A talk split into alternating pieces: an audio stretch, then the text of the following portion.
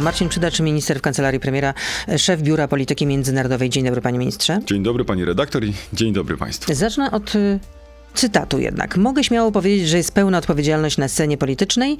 Jestem za to wdzięczny wszystkim politykom. To powiedział wczoraj prezydent Duda po spotkaniu w ramach Rady Bezpieczeństwa Narodowego. No takie słowa w polskiej polityce to jest y, wielka rzadkość.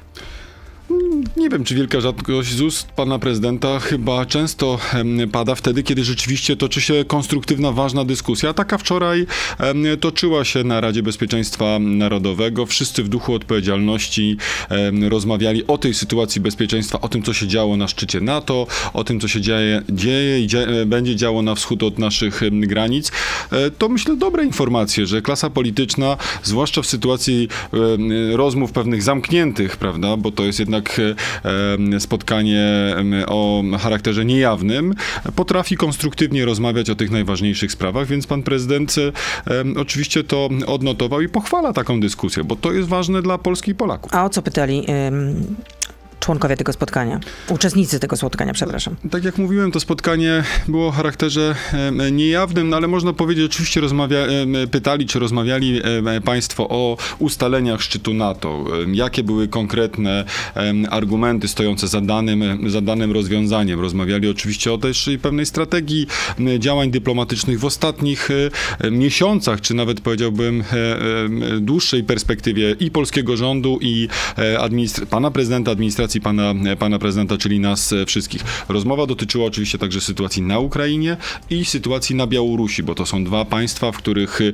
z, z różnych powodów, no ale em, można określić jako pewnego rodzaju sfery niestabilności, które wpływają negatywnie na nasze poczucie bezpieczeństwa. Białoruś poprzez swoją agresywną postawę i pełne poddanie Rosji, Ukraina wręcz przeciwnie, no ale jednak wojna em, wywołana przez Rosję w tym państwie ma swoje negatywne skutki także i dla nas. A dlaczego na tym spotkaniu nie było premiera Morawieckiego, nie było wicepremiera y, Kaczyńskiego, najważniejszych osób w rządzie?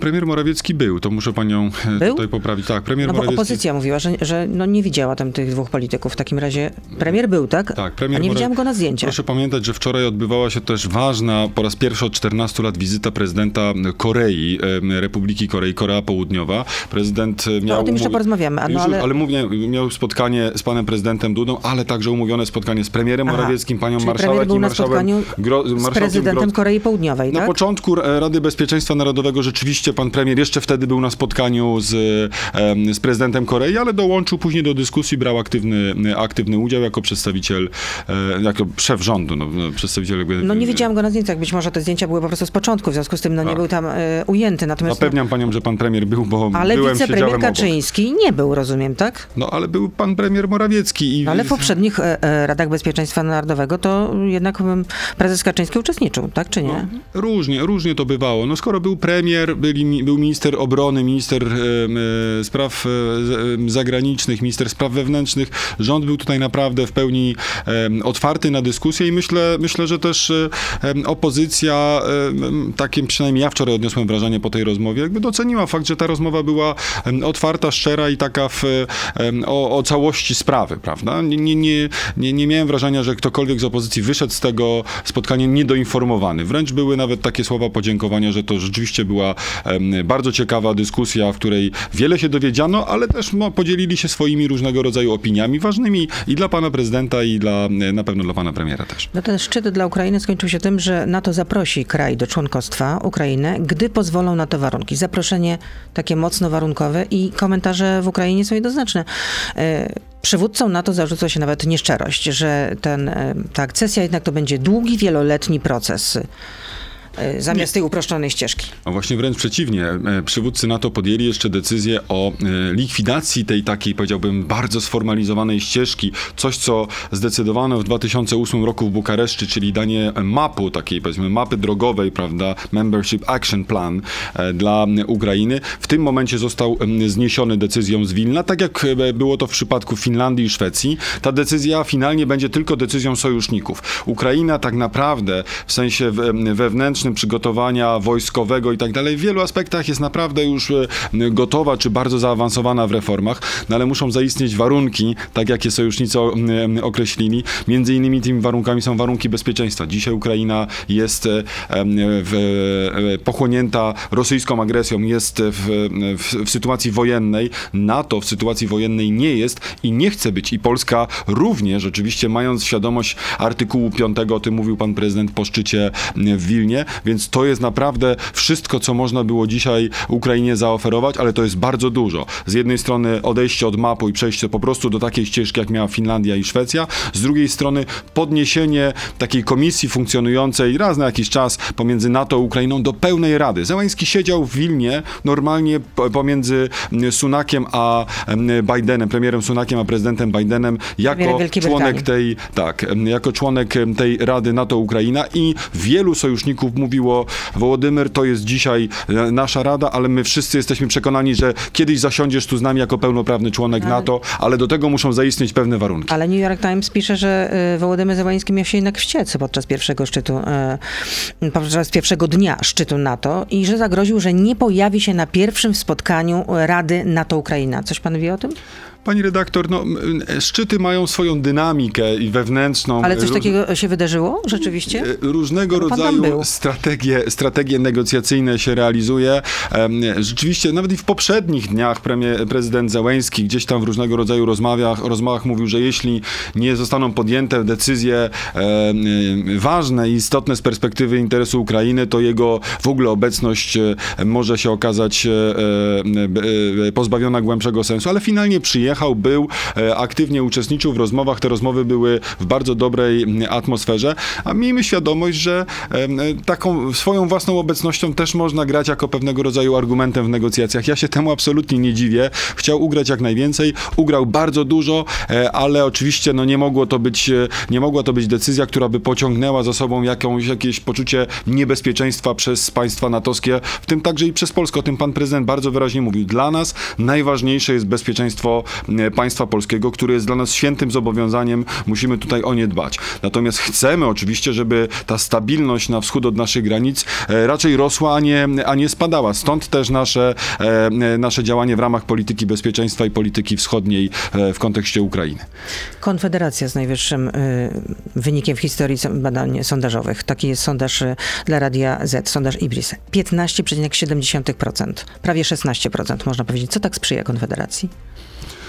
Pani redaktor, no mnie jest też trudno, bo ja jestem, ja się zajmuję sprawami międzynarodowymi w kancelarii Ale prezydenta, myślę, że nie jestem pan analitykiem. również to, co się dzieje wewnątrz. Patrzyłem też na, na sondaże, to wydaje mi się, że ciągle e, zwycięzcą tego sondażu jest e, Zjednoczona Prawica i Prawo i Sprawiedliwość z Ale nie całkiem, miałoby szansy na samodzielne rządzenie. całkiem dobrym e, wynikiem, tam prawie Sprawiedliwość. 36, e, 36%, a o- opozycyjna Koalicja Obywatelska poniżej sufitu 30%, czyli 29 podaj, tak jak to patrzyłem, więc no, wracamy trochę do takiego, do takiego sondażu, w którym Zjednoczona Prawica znacząco przewodzi, e, a Koalicji Obywatelskiej spada po tym takim pi- e, piku wy- wynikającym pewnie Ale z, z dlaczego. Konfederacji rośnie tak bardzo? E, e, Pani redaktor, no być może to jest w jakiś sposób chęć e, pewnego rodzaju e, zamanifestowania przez, e, przez wielu ludzi, jakiejś chęci nowości, nowych ludzi, e, którzy gdzieś tam w Konfederacji się, e, się pojawiają.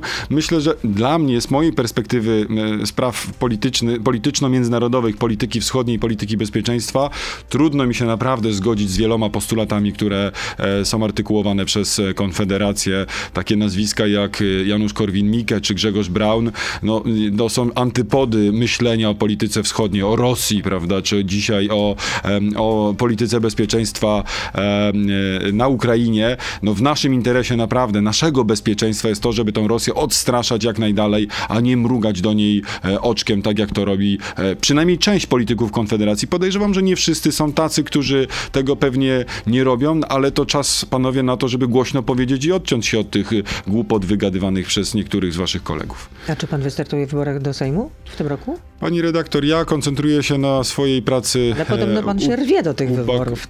Nikt, nie, nie, nie, nie, nie rwę się, tylko pracuję tam gdzie, tam, gdzie jestem dla pana, dla pana prezydenta. Natomiast wybory są oczywiście za, em, za parę miesięcy. My żyjemy, tak. wszyscy, my żyjemy wszyscy w sferze jakby politycznej. Być być może takie, e, jeżeli takie decyzje gdzieś będą e, zapadać, to będziemy je... Zapadły pewnie. Będziemy je rozważać. Nie, nie, nie zapadły. Nie ma daty wyborów, nie ma list wyborczych, więc e, spokojnie naprawdę. Natomiast trzeba pracować codziennie dla Polski w każdym możliwym aspekcie. Ja pracuję na odcinku międzynarodowym, a czasami rzeczywiście nie ukrywam, że w moich e, rodzinnych okolicach, czyli e, w Wieluniu, w Sieradzu, tam skąd pochodzę, spotykam się czasami z ludźmi, bo ludzie też chcą rozmawiać o polityce międzynarodowej z przedstawicielami pana prezydenta. I tutaj stawiam pauzę, ale to nie znaczy, że kończymy tę rozmowę. Jesteśmy na Facebooku, na Radio ZPL na YouTube, więc proszę zostać z nami. Beata Lubecka, serdecznie zapraszam. To jest gość Radia Z. Przypomnę, że gościem Radia Z jest e, Marcin Przydacz, e, szef Biura Polityki Międzynarodowej w Kancelarii Prezydenta Andrzeja Dudy. A są też pytania od słuchaczy właśnie, czy to prawda, że środowisko prezydenta Dudy e, się szeroko szykuje do Sejmu? Takie były również spekulacje, pojawiały się w mediach, że tak padały takie nazwiska, i oprócz pańskiego nazwiska. Piotr Ćwik, Paweł Szrot, Paweł Sałek, Łukasz Rzepecki, że te osoby, ci panowie, oprócz pana, no, szykują się do tego, żeby wystartować do Sejmu w tym roku. Pani Widzą siebie na listach wyborczych. Pani redaktor, y, ja nie mam tutaj wiedzy na temat konkretnych decyzji dotyczących tych, tych osób i ich własnych decyzji, ale proszę pamiętać, że kancelaria prezydenta składa się też z polityków. To są y, w różnej mierze e, y, o różnym doświadczeniu politycy. Niektórzy z nich byli posłami, być może będą chcieli być na, na nowo, inni pracują przez całe życie w polityce, tak jak e, pan minister Paweł Szrot być może będzie chciał. Ale gdyby e, tak się dać- stało, to byłby eksodus na dobrą sprawę. Nie, nie, nie, nie, patrzę na to tej, e, z tej perspektywy. Mówię, w kancelarii prezydenta e, znajdują się politycy, którzy mogą różnego rodzaju mieć e, swoje własne plany, także i pan prezydent może na to przychylnie spoglądać. Trudno mi jest powiedzieć na temat planów kogokolwiek z, z moich kolegów, ale nie dziwi mnie to, że dyskutuje się oczywiście o tym. W kancelarii prezydenta dochodzi przecież do różnego rodzaju zmian. Raz na jakiś czas pan prezydent e, m, zmienia swoich e, współpracowników. No bardzo Na tym- często dochodzi do tych po- zmian. na tym po- na tym bardzo polega- często. Mam takie tym- wrażenie, że jednak częściej niż y, u poprzedniego prezydenta No, zwłaszcza, następują te zmiany. prezydent był tylko przez 5 lat, a pan prezydent jest przez 8. To No ale patrząc może, na tą tak perspektywę wydawać, taką że... kilku le- więcej niż pięć lat, no to jednak chociażby zmiany na stanowisku szefa kancelarii prezydenta. No, takie, takie decyzje pan prezydent y, podejmował. Pana ale poprzednik też szybko, że tak powiem, odszedł. Jakub Kumoch ile y, y, sprawował te... Nie pamiętam. te funkcje. Tam półtora roku. No właśnie, no właśnie, więc to trochę jest zastanawiające. Jesteśmy cały czas tutaj w bieżącym kontakcie z panem ministrem Kumochem. Ta współpraca się em, em, układa. Oczywiście nie we, wszystk- nie we wszystkich niuansach się, się zgadzamy, ale pan, pan minister Kumoch jako zawod, znaczy dyplomata będący już wielokrotnie na placówkach e, planuje oczywiście pracować dalej w dyplomacji dla, e, dla, dla Polski. A co to Więc, znaczy planuje e, pracować dalej dla dyplomacji? To znaczy, że co, będzie ambasadorem? Myślę, że jest, takie, jest taka duża, duża szansa, że wróci do tej służby, służby dyplomatycznej. Od czego to zależy? E, No, od jego własnej decyzji, od decyzji tych, którzy Chyba nie decydują. tylko jego decyzji. Od, od jego najpierw trzeba chcieć, a później trzeba, e, trzeba zdobyć jeszcze decyzję i zaufanie e, tych e, najważniejszych osób w państwie, które decydują. Minister spraw zagranicznych, premier, prezydent, prawda? No, finalnie prezydent wysyła ambasadorów.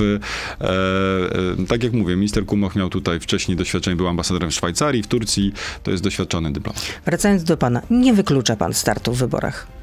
Pani redaktor, no jakby ja dzisiaj, tak jak mówię, koncentruję się na tych, mieliśmy szczyt NATO w, w Wilnie. Dzisiaj trwa jeszcze, za chwilkę wyjdę z tego studia i pójdę, e, pójdę na forum gospodarcze, ogromne forum gospodarcze, które planujemy. Polsko-koreańskie. Polsko-koreańskie. To są dzisiaj moje zadania, natomiast przyszłość, co pokaże za pół roku, rok, dwa, pięć, kto to wie, pani redaktor? No wydaje mi się, że jednak możemy się... Możemy się spodziewać pańskiego startu. No ja zobaczymy. Tak nie, ja no, tak skoro nie, pan ja rozumiem, że pani redaktor pani ma to- plan na całe pięć lat. Ja raczej, a zwłaszcza w polityce e, będąc, no jakby trudno jest przewidzieć, co będzie w perspektywie Nie zakładam zmian, ale wie pan, życie potrafi zaskakiwać i to bardzo. No to dajmy się zaskoczyć. E, Senat odrzucił prezydencką now- nowelizację ustawy Lex Tusk, ustawę w sprawie powołania komisji, która zbadałaby badania, e, zbadałaby e, rosyjskie wpływy i jak to wpływało na bezpieczeństwo e, Polski. A. Co w ogóle była ta nowelizacja? Bo ona została skrytykowana krytykowana przez ekspertów podczas pracach, e, prac w komisjach, ale także przez Rzecznika Praw Obywatelskich, więc po co w ogóle była ta nowelizacja? Cieszę się, że pani redaktor nazywa, znaczy mówi o tej komisji, że to jest komisja, która ma e, zbadać e, rosyjskie wpływy, bo dokładnie taki jest cel tej, tej komisji, No tak, więc ja się nie zgadzam z, naz- z nazewnictwem typu Lex Tusk, bo to jakoś miałoby koncentrować uwagę wokół jednej osoby. To jest Lex antyputin. Chodzi o to, żeby wyeliminować wpływy putinowskie. Jeżeli ktoś się rzeczywiście czuje Ale e, są jako komisje element... śledcze. Są komisje śledcze jako takie narzędzie właśnie do tego typu sytuacji. To prawda, są komisje śledcze, tylko proszę pamiętać, że Po co istnieje... za- powoływać jakąś kolejną komisję, która w dodatku budzi poważne e, zastrzeżenia, jeżeli chodzi o jej umocowanie w prawie?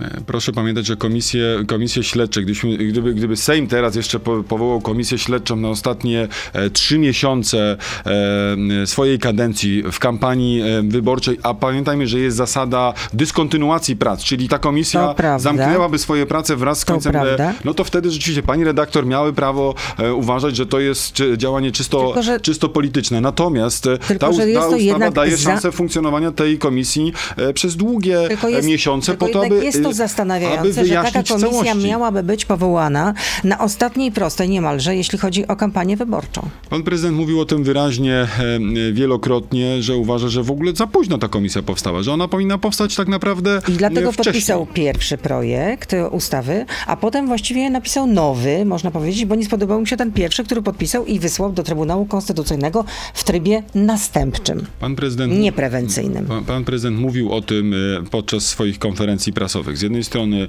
rzeczywiście podpisał tą ustawę, bo uważał, że jak najszybciej, właśnie z uwagi na ten czas, trzeba em, wprowadzić przepisy, które zaczną kreować tą, e, tą komisję. Odesłał oczywiście do Trybunału Konstytucyjnego, bo pojawiły się głosy różnego rodzaju e, nie, jakby nieprecyzyjności. No więc proszę bardzo. W międzyczasie oczywiście w Trybunale dwa dni później okazało się, że Trybunał niestety nie jest nadal e, w pełni funkcjonalny, więc postanowił pan prezydent w następnych dniach po prostu e, zaproponować swoją nowelizację, licząc na to, że e, wszystkie te kontrowersje, które gdzieś tam się pojawiły wokół tych przepisów, zostaną przecięte tą nowelizacją. Szkoda, że Senat ją odrzuca, bo znaczy, że nie jest zainteresowany wyjaśnieniem, jakby czy wypolerowaniem tej ustawy w takiej, w takiej formule, aby ona była jak najlepsza, tylko jest zainteresowany jakąś tutaj e, rozniecaniem pewnych No Sejm niesnasek. przewróci, Sejm przewróci to, co postanowił za pierwszym razem. W związku z tym Chwilą rozmawialiśmy powiedzieć... o tym. Któż to wie, pani redaktor, co, przy, co przyniesie nie, no, przyszłość? No ja zakładam, że takie Sejm są tak zapowiedzi zrobi. również e, premiera. Ale- A senator sprawozdawca Aleksander,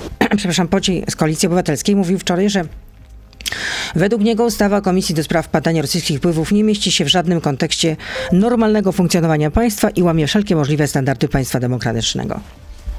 No ja się z tym nie zgadzam, tyle mogę powiedzieć. Uważam, że, w, że, w, e, że wręcz przeciwnie, właśnie jest, ma na celu e, transparencję, pełną przejrzystość i odarcie polskiej polityki z różnego rodzaju wpływów, e, e, wpływów rosyjskich, które z niewiadomych przyczyn miałyby nie dotykać zupełnie Polski. Na przykład przez ostatnie dekady wszyscy się zgadzamy, że wpływy rosyjskie były obecne w Rosji, że były obecne w innych państwach naszego, w Rosji, w Niemczech, e, gdzieś w Brukseli, bo widzimy Zapewne nadal są. w wielu innych państwach w regionu, tylko Polska, rozumiem, miałaby być zupełnie impregnowana na te wpływy, zwłaszcza w poprzednich latach, wtedy, kiedy pod, e, koalicja PO-PSL podpisywała długoletnie umowy na, na, gaz, prawda, kiedy mówiono, że chcą dialogu z Rosją taką, jaką ona jest. Nie, nie, tylko ta, ten okres po prostu rządów Donalda Tuska i Waldemara Pawlaka to- miałby być okresem, jednak- w którym nie ma żadnych e, wpływów Panie ministrze, ale jednak jest to zadziwiające, że pan prezydent najpierw e, podpisuje jedną ustawę, a kilka dni później przedstawia jej nowelizację. To znaczy, że uznał, że ta pierwsza ustawa po prostu jest niedobra, no, że trzeba ją poprawić. No, No, ale to nie jest pierwszy raz, kiedy ustawy wchodzą w życie, a następnie są e, ale to w takim krótkim czasie, To no jest- to naprawdę jest to zdumiewające. A jeszcze, Ale jeśli chodzi o tę pierwszą czasu, mówiłem o ustawę, tym, kwestia czasu, chodziło o to, żeby rzeczywiście ta ustawa weszła w życie. No, jej zawetowanie spowodowałoby e, zupełne zamknięcie tego tematu i od, rozpoczęcie tak naprawdę zupełnie od nowa, po pierwsze. Po drugie, em, zmieniła się, znaczy prezydent odesłał do Trybunału Konstytucyjnego, dwa dni później Trybunał swoimi działaniami udowodnił, że nie jest w stanie w pełni e, funkcjonalnie zająć się tym tematem. Zmieniło to troszkę sytuację, stąd też takie, a nie inne rozwiązanie pana prezydenta. Naprawdę nie widzę tutaj nic, e, nic e, dziwnego. To jest wszystko w ramach e, kompetencji, które konstytucja daje prezydentowi. Prezydent jedne ustawy podpisuje, a w innym Ja tutaj wypadku tego może, nie kwestionuję. może Ja tutaj- inicjować proces raz Ja nie kwestionuję prerogatyw pana prezydenta, tylko jest to zadziwiające.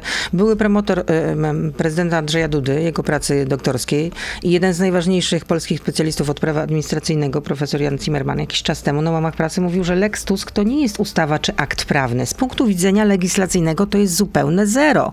Patrzę na ten twór i muszę powiedzieć, że demokratycznego państwa prawa nie ma. No, pa- pani redaktor, y, y, to nie jest pierwsza krytyczna opinia pana profesora y, Zimmermana, no, człowieka chyba najbardziej teraz znanego z samego faktu bycia promotorem pana prezydenta, prezydenta Dudy. No nie, no chyba jednak nie tylko, no tak jak już W wspomniałam, no jest jakbyśmy zapytali naszych słuchaczy, jakbyśmy zapytali naszych No. słuchaczy przez ostatnie lata, z czego najbardziej znany jest pan profesor Jan Zimmerman, Ale to myślę, że tak rozumiem, by że odpowiedzieli. kwestionuje pan jego dorobek naukowy, Nie, tak? nie kwestionuję oczywiście, No natomiast e, widzę pewnego rodzaju jakby e, e, ponadprzeciętne zainteresowanie opiniami pana, pana profesora, głównie wynikające z faktu, że jest byłym promotorem em, pana prezydenta Dudy, Ale bo to- administratywistów jest wielu, Ale to także na znaczy, że Uniwersytecie odmawia- Jagiellońskim, na Uniwersytecie To znaczy, Warszawskim. odmawiał mu pan profesjonalizmu, tak? Nie odmawiam niczego panu profesorowi, odmawiam e, być może pewnego takiego e, e, pe- pełnej niezależności myślenia w tym kontekście, że jest jednak w jakimś sensie e, częścią politycznej dyskusji raczej niż tylko, tylko li merytorycznej. Tak ja przynajmniej na to patrzę. Uważam, że, e, że tutaj poglądy polityczne pana profesora, które ewidentnie są e, niezbieżne z poglądami prezydenta Andrzeja Dudy, czy w ogóle z szeroko pojętą obozem takim centroprawicowym, biorą tutaj często górę i w prawie tak jest po prostu, a już zwłaszcza w tworzeniu prawa prawnicy mają różnego rodzaju opinie. Ktoś ma lewicowe poglądy, to będzie krytykował em, em, prawników tw- tworzących e, prawo o jakimś tam zarysie konserwatywnym i vice versa. Nie ma w tym nic złego, tylko to jest dyskusja polityczna, a gdzieś ubrana tylko w pewne sobolowe szaty profesorskiej kompetencji. Jest też jeszcze jeden sondaż e, Ibrisu dla Rzeczpospolitej. Krytyczna ocena pana prezydenta i pana premiera, ale skupię się na panu prezydencie i zdecydowanie źle prezydenta ocenia 45,5%, raczej źle 14%, czyli razem mamy, jakby nie patrzeć, prawie 60%. No, ale E, pozostałe... Przewaga złych ocen nad pozytywnymi, bo zdecydowanie dobrze pana prezydenta ocenia 15,5% i raczej dobrze 24,2%, czyli razem prawie 40%. Tak jak mówię, przewaga złych ocen nad pozytywnymi. Co się stało? 40%, y, 40% Polaków Do rzeczywiście, 60 y, pozytywnie, prawie. pozytywnie y, ocenia. E, Pani redaktor, no trzeba też mieć świadomość, że przez y, em, 8 lat y, prezydentury no to nie były łatwe, łatwa, łatwy czas jakby w polityce e, międzynarodowej, w polityce krajowej. Em, W naturalny sposób Polacy mają prawo oceniać tę prezydenturę. Ona jeszcze dzisiaj trwa. Ja jestem przekonany, że e, finalnie w historii ta prezydentura zapisze się jak najlepszymi zgłoskami, będzie bardzo pozytywnie oceniana. Dzisiaj zaczyna się kampania wyborcza, pani, e, pani redaktor. Zaczął się też bardzo taki Tak silny de facto powinna się rozpocząć wtedy, kiedy pan prezydent ogłosi tak, datę. nie mówię formalnie, wyborów. ale kampania w sensie taka No. mentalna. No, zaczyna się, zaczynają się różnego rodzaju e, także i podgryzania ze strony m, opozycji, ze strony części e, sprzyjających opozycji e, e, mediów, więc ta ocena może, może przepraszam, może fluktu, e, fluktuować. E, Na spokojną ocenę tej prezentury myślę, że e, przyjdzie czas wtedy, kiedy będziemy mogli całościowo na nią spojrzeć i jestem przekonany, że wówczas i ja i pani redaktor zgodzimy się, że to była dobra prezentura. To, czy ja się zgodzę, to jeszcze, to, to proszę tak nie wybiegać e, z takimi oceniami, ocenami, natomiast, czy też przewidywaniami raczej. E, A e, kiedy pan prezydent ostatecznie ogłosi tą e, swoją decyzję? Kiedy powinna być data wyborów? W konstytucyjnym terminie, w takim, który jest Czy najpóźniej jak przewidziany... się da, czy jednak wcześniej? E, w takim, jaki jest przewidziany przez e, polskie prawo. Czyli przez, najpóźniej e, kiedy można te decyzje ogłosić? Pani redaktor, no ja, prezydent o tym mówił, że w perspektywie następnych kilku tygodni tak naprawdę. No ale najpóźniej ten odpowie- już ten deadline to jest kiedy? Z tego co pamiętam, to, to jest gdzieś tam w sierpniu się musi, musi ta decyzja pojawić.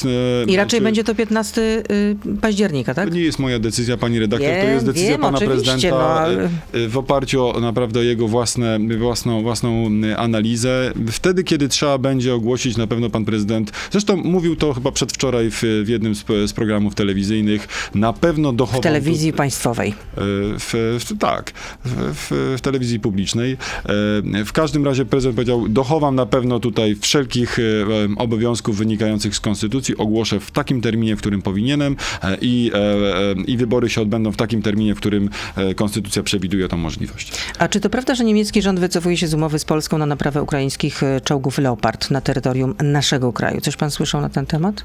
Czytałem oświadczenie Polskiej Grupy Zbrojeniowej, bo to Polska Grupa Zbrojeniowa e, negocjuje ze stroną niemiecką. Wiem, to ze swoich też źródeł wiem, że te negocjacje oczywiście nie są łatwe, bo jak to, jak to w negocjacjach e, strona e, niemiecka chciałaby, abyśmy to robili jak Taniej. najtaniej, jak najszybciej i w pełni zależnie od, od strony niemieckiej.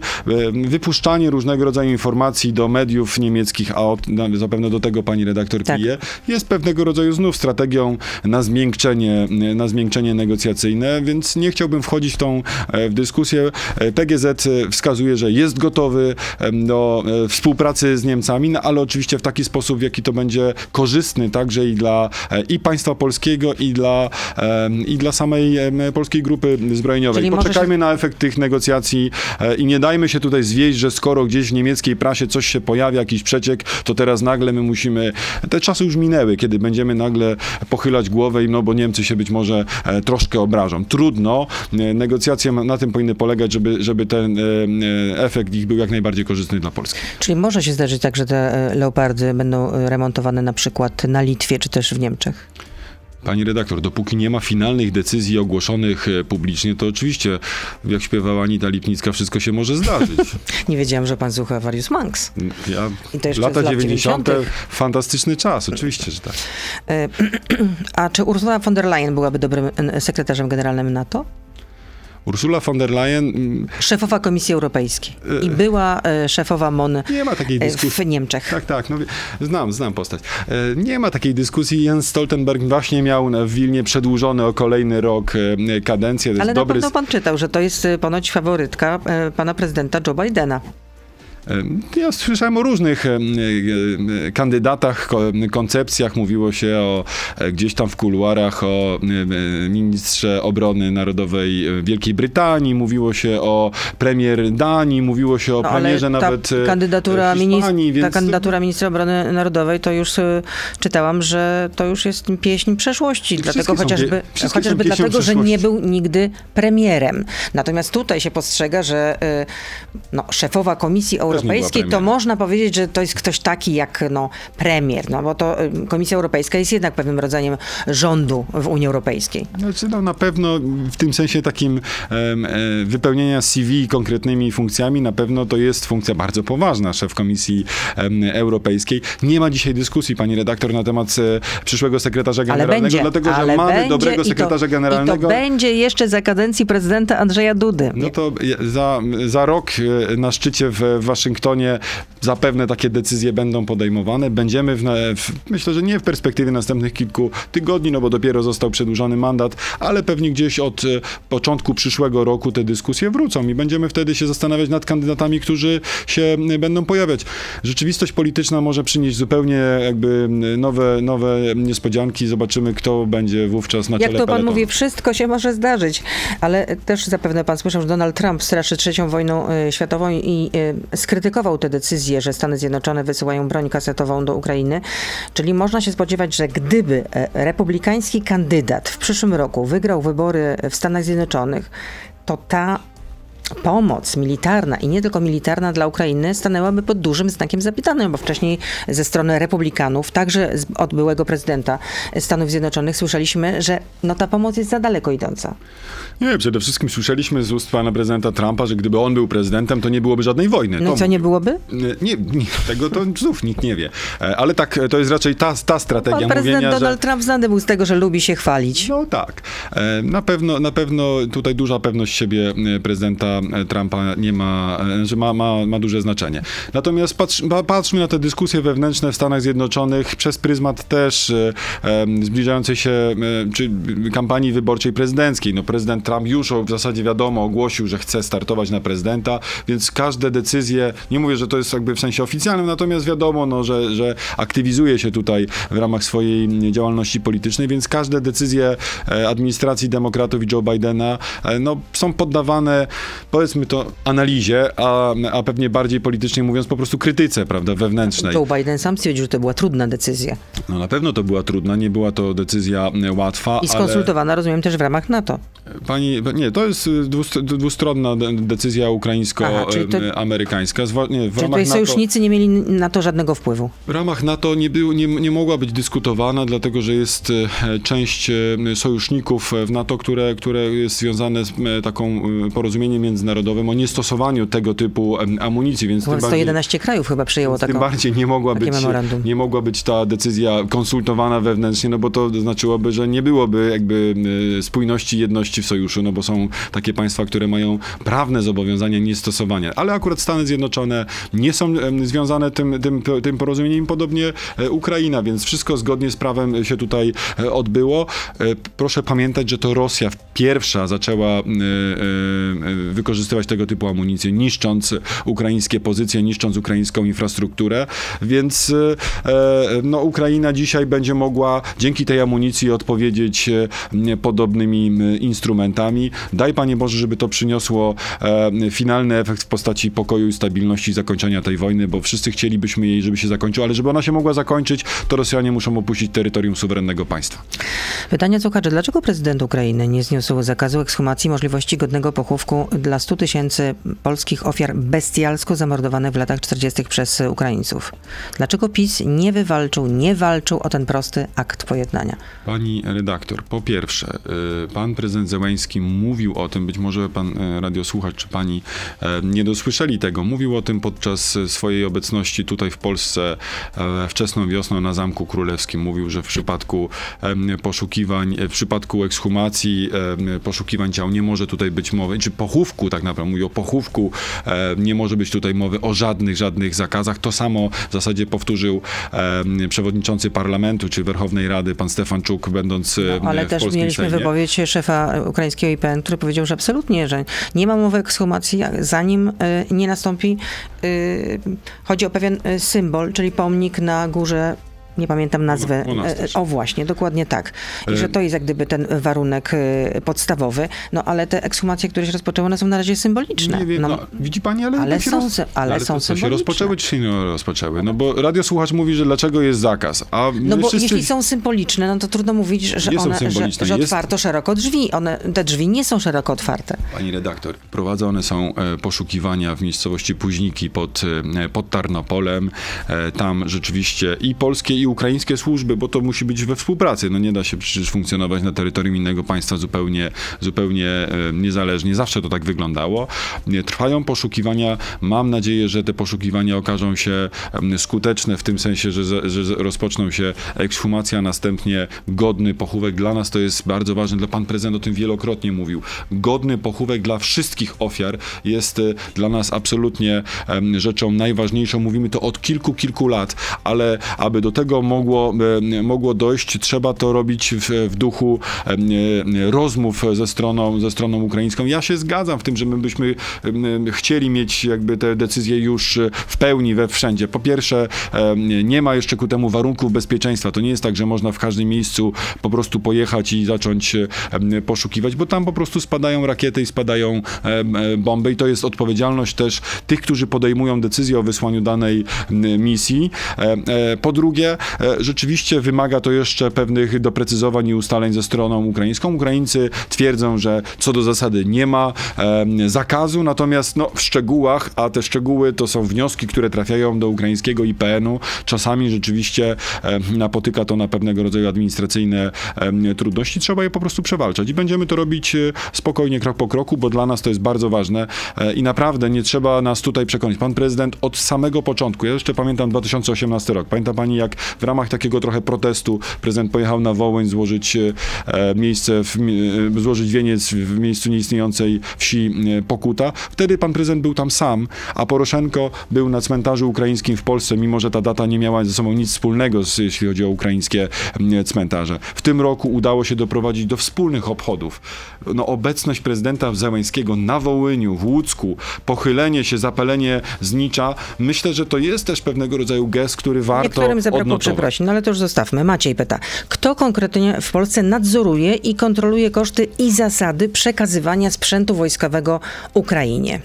Pani em, redaktor, w tym kontekście oczywiście e, e, główną rolę odgrywa tutaj Ministerstwo Obrony e, Narodowej, e, czyli, czyli e, e, pan minister Mariusz Błaszczak, ale we, po pierwsze przy akceptacji premiera, po drugie e, e, przy akceptacji czy też pewnego rodzaju decyzyjności e, w tym zakresie zwierzchnika sił zbrojnych, czyli pana, e, pana prezydenta. Natomiast koordynacją e, tego typu działań no, musi się tutaj zajmować Ministerstwo Obrony Narodowej i, e, i Wojsko Polskie.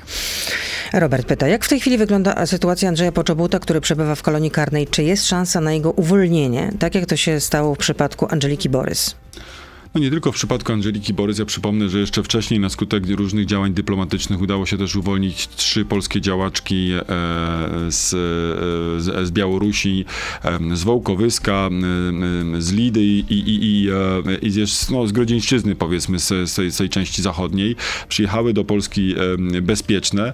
W przypadku Angeliki Borys oczywiście również te działania dyplomatyczne były podejmowane tak, jak i w przypadku Andrzeja Poczobuta. No niestety Andrzej Poczobut został skazany i to na drakońską, na drakońską karę. Kolonia karna. E, znajduje się w, w kolonii karnej. Strona białoruska nie dopuszcza możliwości kontaktu z polskim e, konsulem, mówiąc, że to jest e, obywatel Białorusi, w związku z tym podlega tylko i wyłącznie ochronie, powiedzmy, strony, strony białoruskiej. My staramy się oczywiście o te, o te kontakty, staramy się z objętą e, opieką, też oczywiście m, staramy się obejmować opieką o rodzinę pana redaktora Poczobuta i kontynuujemy naciski. E, Dla mnie to też e, naciski na stronę białoruską em, celem uwolnienia. Myślę, że dla każdego e, polityka, dyplomaty w Polsce to jest rzecz bardzo, bardzo istotna. Dla mnie też osobiście, bo ja po prostu znam pana redaktora Poczobuta. Nie mówię, że się z nim jakoś przyjaźniłem, no ale wielokrotnie z nim rozmawiałem, spotykałem się, byłem też na Białorusi, e, pytając go o różnego rodzaju opinie dotyczące sytuacji, jak on, jak on ocenia. To jest przecież bardzo mądry, oczytany, e, oczytany e, człowiek, e, więc mam nadzieję, że e, no i oczywiście wielki bohater, mam nadzieję, że, e, że finalnie uda się doprowadzić do jego uwolnienia. To jest zawsze pierwszy punkt na agendzie jakichkolwiek naszych działań, jeśli chodzi o Białoruś. A co... To jest tak napisane, co państwo z pałacu sądzicie o tłustych kotach Zjednoczonej Prawicy? Jarosław Kaczyński jest zatroskany, że tyle ich jest. E, Jakie prezydent ma zdanie na temat rządzących tłustych kotów prawicy? Nie wiem, co to miałoby... miałoby Tłuste koty, nie wie pan, co, co oznacza? No, Ozna- to oznaczać. Ja, pani redaktor, No, no, pracowałem... nominaci Prawa i Sprawiedliwości, albo, albo politycy Prawa i Sprawiedliwości, którzy pracują w spółkach Skarbu Państwa, albo w spółkach giełdowych. Ja mogę powiedzieć o swojej, o swojej pracy. Pracowałem przez ostatnie em, em, lata. Pan tak, jako- ale na przykład była jako- prezydencka minister Małgorzata Sadurska, no też po, pod- trafiła do PZU, chociaż wcześniej nie miała żadnego doświadczenia, jeśli chodzi akurat o rynek ubezpieczycieli. No i jak media donosiły, to od początku swojej pracy zarobiła na prawie 10 milionów złotych. Tak jak mówiłem, ja przez ostatnie lata pracowałem jako podsekretarz stanu Ale w pan nie ministerstwie. odpowiada na ale pytanie. zaraz odpowiem. Pod, jako, To nie jako, było akurat o panu i tak ale, wiemy, za- mogę, ale odpowiem pani, no naprawdę, tylko to jedno Ale- zdanie. Jako podsekretarz stanu zarabiając naprawdę nie No- jakieś no wielkie, pan nie, wielkie, ale wielkie pieniądze, więc tym bardziej. No jest, tym można bardziej, wymieniać tych nazwisk Dobrze, ale mo, no, no, nie da mi pani zbudować argumentu. Ja y, z racji tego, że moim zdaniem pracowałem przez ostatnie lata ciężko, a jednocześnie za pieniądze takie, które są jakby godne. No, no to jest administracja No publiczna, no to nie zarabia się w niej, w niej kokosów. Dobrze. Godne, ale absolutnie nieporównywalne z tego typu e, e, e, zarobkami, więc jak patrzę na takie zarobki, to w, no, no, w naturalny sposób e, e, widzę tą różnicę i to wcale mnie osobiście jakoś e, e, nie powoduje we mnie zwiększonej, jeszcze bardziej silnej e, pewności, e, pewności siebie. Natomiast no, zakładam, że mają różnego rodzaju kompetencje, które są e, e, po, potrzebne w, w zarządzaniu tego typu typu. Czyli to im się należało. Ktoś, ktoś tymi spółkami m, musi, e, m, musi zarządzać. To są ludzie, którzy z całą pewnością jakby mają zdolności menedżerskie, sprawdzone w polityce, dzisiaj realizowane w biznesie. Pamiętajmy też, że no, w spółkach innych prywatnych tego typu zarobki również są obecne, więc żeby mieć aktywnych menadżerów, no to trzeba po prostu jakoś im tam wynagradzać tą ich pracę. No to jeszcze ostatnie pytanie, proszę krótką odpowiedź, bo y, a propos tej wizyty właśnie prezydenta Korei Południowej, m, t, tamtejsza y, agencja prasowa pisze, że Polska ma być taką krainą nowych możliwości dla Koreańczyków. Tak ma być? Moim zdaniem ona już się staje, e, Polska już się staje krainą nowych możliwości, może nie tylko Dla ko- Koreańczyków? Nie tylko dla Koreańczyków, co przede wszystkim dla Polaków, ale, Ale dla wydajemy koreańskiego... gigantyczne pieniądze i się zadłużamy, żeby kupować stamtąd uzbrojenie. Pani redaktor, ale też No proszę tak. pamiętać, e, oczywiście, że tak, ale to uzbrojenie będzie bronić Polski, nam jest potrzebne. Ale zadłużyliśmy się u Koreańczyków. Pani redaktor, potrzebne jest nam to uzbrojenie, e, aby móc w, także i przyciągać inwestycje z różnych państw, bo inwestorzy z Europy, z, ze Stanów, z Azji patrzą też na kwestie bezpieczeństwa. No, nikt nie zainwestuje e, pieniądze do, w państwie, które nie jest bezpieczne. Więc, więc bezpieczeństwo jest nie tylko ważne dla Polaków e, z perspektywy takiego czystego fizycznego bezpieczeństwa, ale także i ekonomicznego. Natomiast e, rzeczywiście Korea jest tutaj ważnym partnerem gospodarczym. Za chwilę będziemy mieli forum gospodarcze otwarte przez prezydentów kilkudziesięciu z jednej z drugiej strony, czy nawet kilkuset biznesmenów, ale proszę pamiętać, że Polska dzisiaj jest jednym z, z ciekawszych rynków inwestycyjnych, jeśli chodzi o państwa azjatyckie. Z wszystkich inwestycji w ostatnich latach relokowanych z Azji do Unii Europejskiej 30% trafia do Polski, pozostałe 60 parę procent do wszystkich innych państw Unii Europejskiej. No to pokazuje, jak dzisiaj e, taką e, przyciągającą funkcję ma, ma Polska. Trochę jak LEP e, przyciąga inwestycje relokowane ze, z Azji. Azji. Ta wizyta dzisiaj prezydenta Korei nie jest absolutnie przypadkowa. Ko, e, dla, Korea jest dla naszym najważniejszym partnerem, e, e, jeśli chodzi o inwestycje z wszystkich państw e, azjatyckich. Dużo wię- więcej inwestują niż Chiny, czy Japonia, czy jakiekolwiek inne państwa. Zresztą proszę zapytać mieszkańców